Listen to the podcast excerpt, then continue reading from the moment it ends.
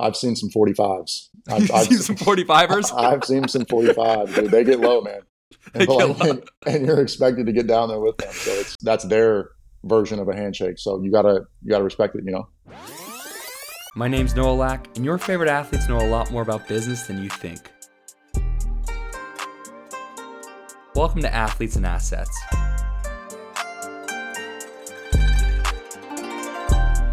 Let's go. I'm joined by guy John Mooney, professional basketball player, former Notre Dame legend, is in Japan, gearing up for his third season with Chiba Jets. Yes, sir. John has had a great career so far, and I'm glad that we get to chat with him and see where his head's at in terms of his business acumen, and I'm going to put John to the test. But John, let's skip the small talk. You know Japan, big gaming country, right? They've come out with some pretty incredible video games. I don't even know if you're a gamer. I just want to give you some trivia just to see if you got it. Shouldn't be super tough. Can you name me three iconic games that the Japanese have created? Super Mario.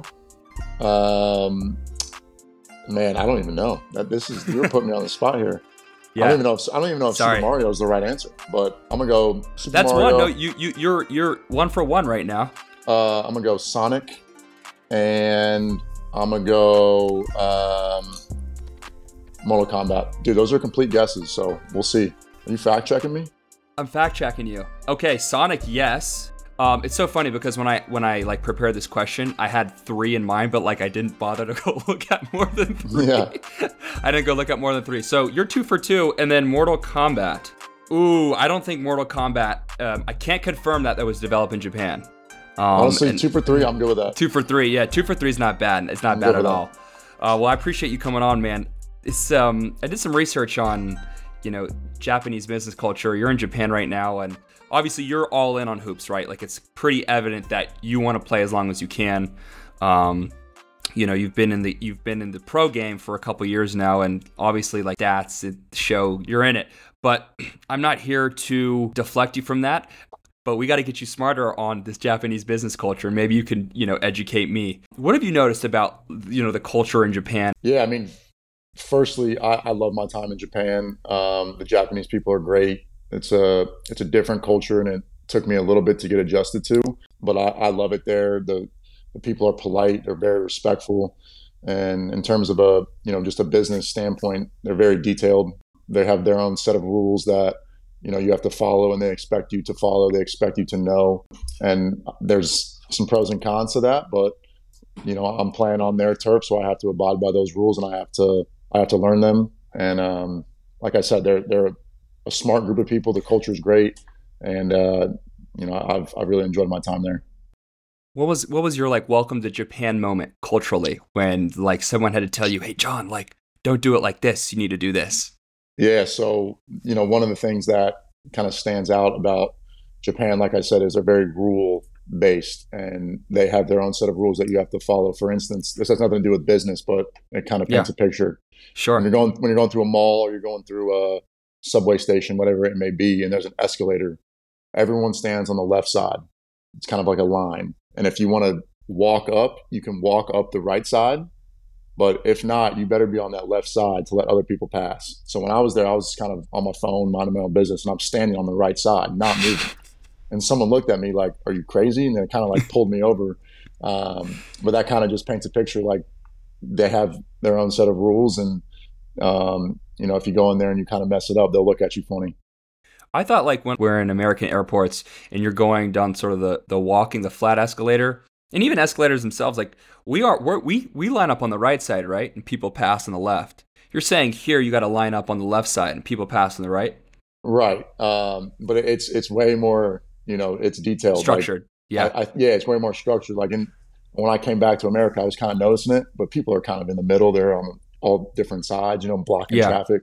But yeah, you can't do that over there. What about dress code? Have you found like you need to dress differently when you go on like team outings or different occasions? I would say like my teammates, they're into streetwear. That's okay. Kind of a big thing in Japan. Okay. There's not really like a dress code per se. Maybe in a business setting, they're real formal. They got the black suit, they got the black tie and everything. If you walk through Tokyo and in kind of a business district, a financial district, you'll see, I mean, everyone's dressed up to a T, but street culture is definitely a big thing over there in terms of everyday fashion. Yeah, 100%.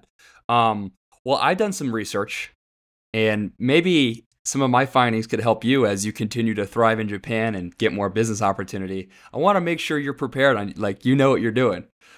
So let me show you one thing that I learned from research. Like, business cards in Japan are everything. So if like someone hands you like a business card, and this is like old health and care insurance, like this isn't a rare card, but like apparently in Japan, if someone hands you a business card, like that is a symbol of them. This is part of their, of who they are. And so, you know, I've, according to my research, it is not in your best interest to just shove the business card in your pocket. That's disrespect. That's smoke. Yeah. You know what I mean? Like the best, I think that the best way to do it is to have a wallet, put the business card in it, and then put it somewhere on your torso. Maybe you have like a frocket here that you could put it in. But that was a big one that I thought was interesting. Yeah, I mean, like you said, I think in terms of Japan interactions, respect is a big thing. You know, if you, you know, shove that business card in your pocket, you're ducking them some smoke, like you kind of said. Yeah. But like another thing that I picked up on is bowing. So like when you go there, you bow. Yes. Yeah. You're expected to bow lower than the guy who's bowing to you as a sign of respect. That's kind of, you know, another thing that I picked up on. That is exactly the next thing I was going to talk about. So according to my research, there's three types of bows. I guess I'll start with the 15-degree angle. Like bowing 15 degrees is the more casual, like, hey, I see you, neighbor. Hello, right, yeah. Hello. Also, bowing 15 degrees and I'm looking you in the eyes is like what they do in martial arts. That's another like smoke causer right there. Like bowing, like you got to bow at a deeper angle, which brings us into the 30-degree angle, which is sort of the business bow. Yep. And I think the one that sort of you mentioned, right? Like you look at someone, bow 30 degrees, and that's the sign of business respect. But you can't bow to the 45 to 90 because that is apparently the deep apologetic bow. That's like, I'm so sorry, sir. And that bow is just an exaggerated, you know, action. So dude, like I think you're right. I've seen some 45s. I've seen some 45ers. I've seen some 45s. Dude, they get low, man. They get low. And you're expected to get down there with them. So it's pretty cool. It's funny, like, you know, going over there, you don't really think of that stuff, but yeah, like that's just a part of their culture that I honestly respect because, you know, I'm pretty old school in terms of, you know, how I was brought up. You know, you shake someone's hand, you look them in the eye, but that's their version of a handshake, so you gotta respect it, you know. That's crazy. You've seen a lot of 45ers. I mean, you're 6'9", right? You're a tall guy. You just got off a big game. You're exhausted. Your back hurts, and you got to go meet someone after the game. And that bow, I know. We don't think like this is like a big deal to a lot of people. They're like, no, what are you talking about right now? But hey, I know how the big man. I know how I can get, man. You gotta hit him with a 45. Yeah, hit him with that 45. The eye contact's another one. So apparently there's sort of a very indirect culture there. And so like you said, I'm looking you in the eyes and I'm shaking your hand, firm grip, etc. That's like a direct approach. Apparently and correct me if I'm wrong, but eye contact there is not, that's not really the best way to greet someone. Aside from the bow, even if I'm shaking someone's hand, you know, to look at them below the eyes, like to more like the neck and mouth area, that's sort of more the appropriate way to greet someone rather than staring at them because there's sort of an indirect culture there. And even in sort of a business meeting with the Japanese, to directly ask them, are you going to do this? Or are you going to do that? A yes or no question. I've heard that a suggestion is the way to ask versus like a direct, you know, request.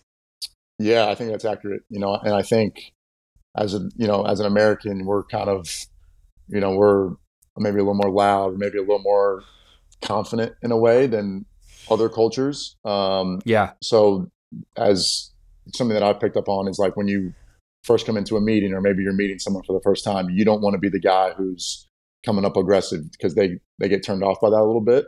Yeah. So you're exactly right in terms of like coming up with a suggestion or I think maybe just getting to know them a little more at first. One thing that I learned actually from a guy that's outside of basketball, just a friend over there who's a businessman, when dealing with Japanese officials or Japanese, business people, you take them out before you start talking business. You show them a good time, you take them to dinner, whatever it may be, yes, before you actually start talking business. So that's also pretty cool. That was going to be my last point, man. You're nailing, you're like reading my mind right now. So like the entertainment part of it, and I'll talk about the pros and cons in a sec. What I've seen is it's really appropriate to go entertain someone. So yep, take them out to dinner or take them to an event first, show them a good time. Don't tell them, oh, you should order this, you should order this. Suggest the delicacies right on the menu. Exactly. It's like a gentle, graceful nudge to like direction you want to be in. Exactly. That's exactly right. Looking at this at face value, what I think that causes is obviously a stronger relationship, like less transactional. Really, I guess, getting to know someone first before you engage in some sort of deal. On the other hand, America is such a competitive place, especially where I am here in the Bay Area, where people are racing to build companies as fast as they can. Speed of execution is a skill on its own. It's almost as important as the idea of the company. At the same time, like, if they do business a little slower, I can see how that can frustrate, Americans that come over, for people from the West that want to deal with them, because, obviously you don't want to be super transactional and shrewd, but at the same time, you got to get stuff done fast, and you can't sit there and entertain guys, for an extended period of time. So I see like a pros and cons to this sort of style. For sure. There's a fine line, and kind of like what you said, before you get into business with someone, or before you, sometimes you're talking big money, so you want to get to know them before, you put your eggs in that basket. So I think that's, in a way, something that I've learned and something that I can take moving forward, in, my professional career within basketball and outside of basketball. Meaningful relationships, I think, is extremely important in any organization, in any team, in any business, and really anything that has to do with life, I think, is super important. Yeah, 100%. Did you read Shoe Dog by Phil Knight? I have, yeah. Yeah, did he started first it was like the Tiger shoes that he started to manufacture in Japan, and he talked a little bit about, and I just like, this just reminded me of how slow that they were to execute on orders and stuff, and Phil is like waiting at the mailbox for the new order of shoes from the Japanese, but they just took their sweet time. They take their time, but like I said, they're detailed with it too. So that's why, I don't know, maybe in terms of the automobile industry, like Toyota and Lexus and all those cars, they're great cars because it's detailed. And the Japanese people, when they make something or when they produce something, they want it to be the best. So that's maybe another, that's a pro to their style as well. Absolutely. I think we nailed that on the head there. I appreciate you sort of breaking that down. I want to like switch gears here and chat about this exploratory phase you're going in, man. Like, you're going to be playing for a while, but it seems like you have the right idea in terms of starting to form that next stream of income.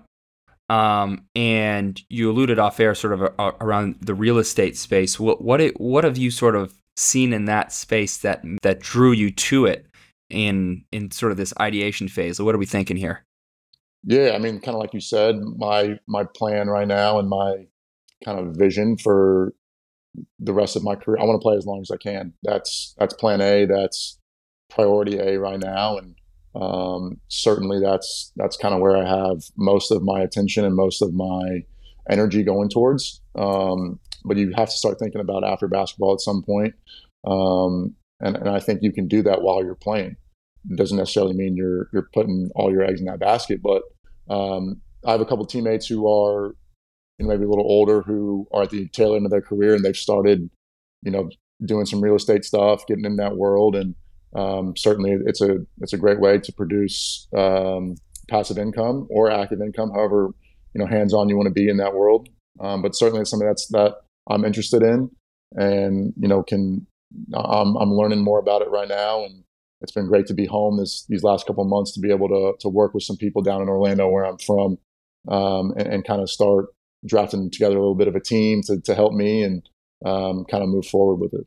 this interest originated back home, Orlando, Florida. You know, you're right by Disney World or Disneyland? Disney World. Disney World. But the real estate market is interesting around there. Have you learned anything or two about sort of the Orlando, Central Florida market that you could share?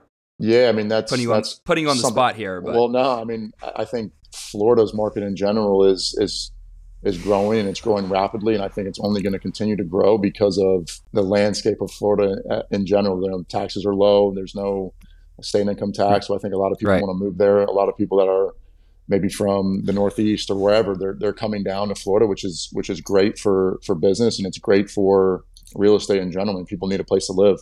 So, you know, that's certainly an opportunity. And even just where I'm from in the last 3 years, you know, I come back in the summers, there's growth, there's businesses everywhere in the Central Florida area. So that's, again, another indicator of future growth, and the population's only growing. So like I said, that's the biggest opportunity in terms of real estate. Are you a residential guy or commercial guy? What interests you more? Yeah, more so the residential side. I think right now that's kind of where the initial plans are starting, and then maybe, you know, graduate into the commercial space when I got my feet more on the ground a little bit.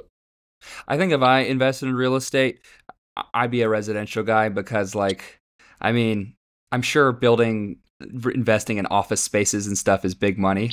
I don't know how interested I'd be in, like, building more cubicles for folks, especially because I don't want to be working in a cubicle. Like, that's not my thing. No, for sure.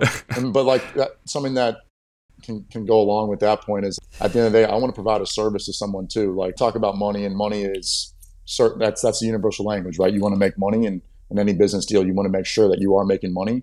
But at the same time, you got to think of, like, why am I doing this? Like, I genuinely want to help someone find a place to live, because that's where they're going to be spending the majority of their time, right? Like, helping someone or a family, whether they're, you know, just graduated college, whether they just started a family, whatever it may be, that's a pretty great service you can provide to someone. You know, I kind of like to find the why in something that you do. And again, like I said, money's that's everyone's why at the end of the day, but like something that can drive you a little more is finding something that you're passionate about, and I'm certainly passionate about providing a service to someone.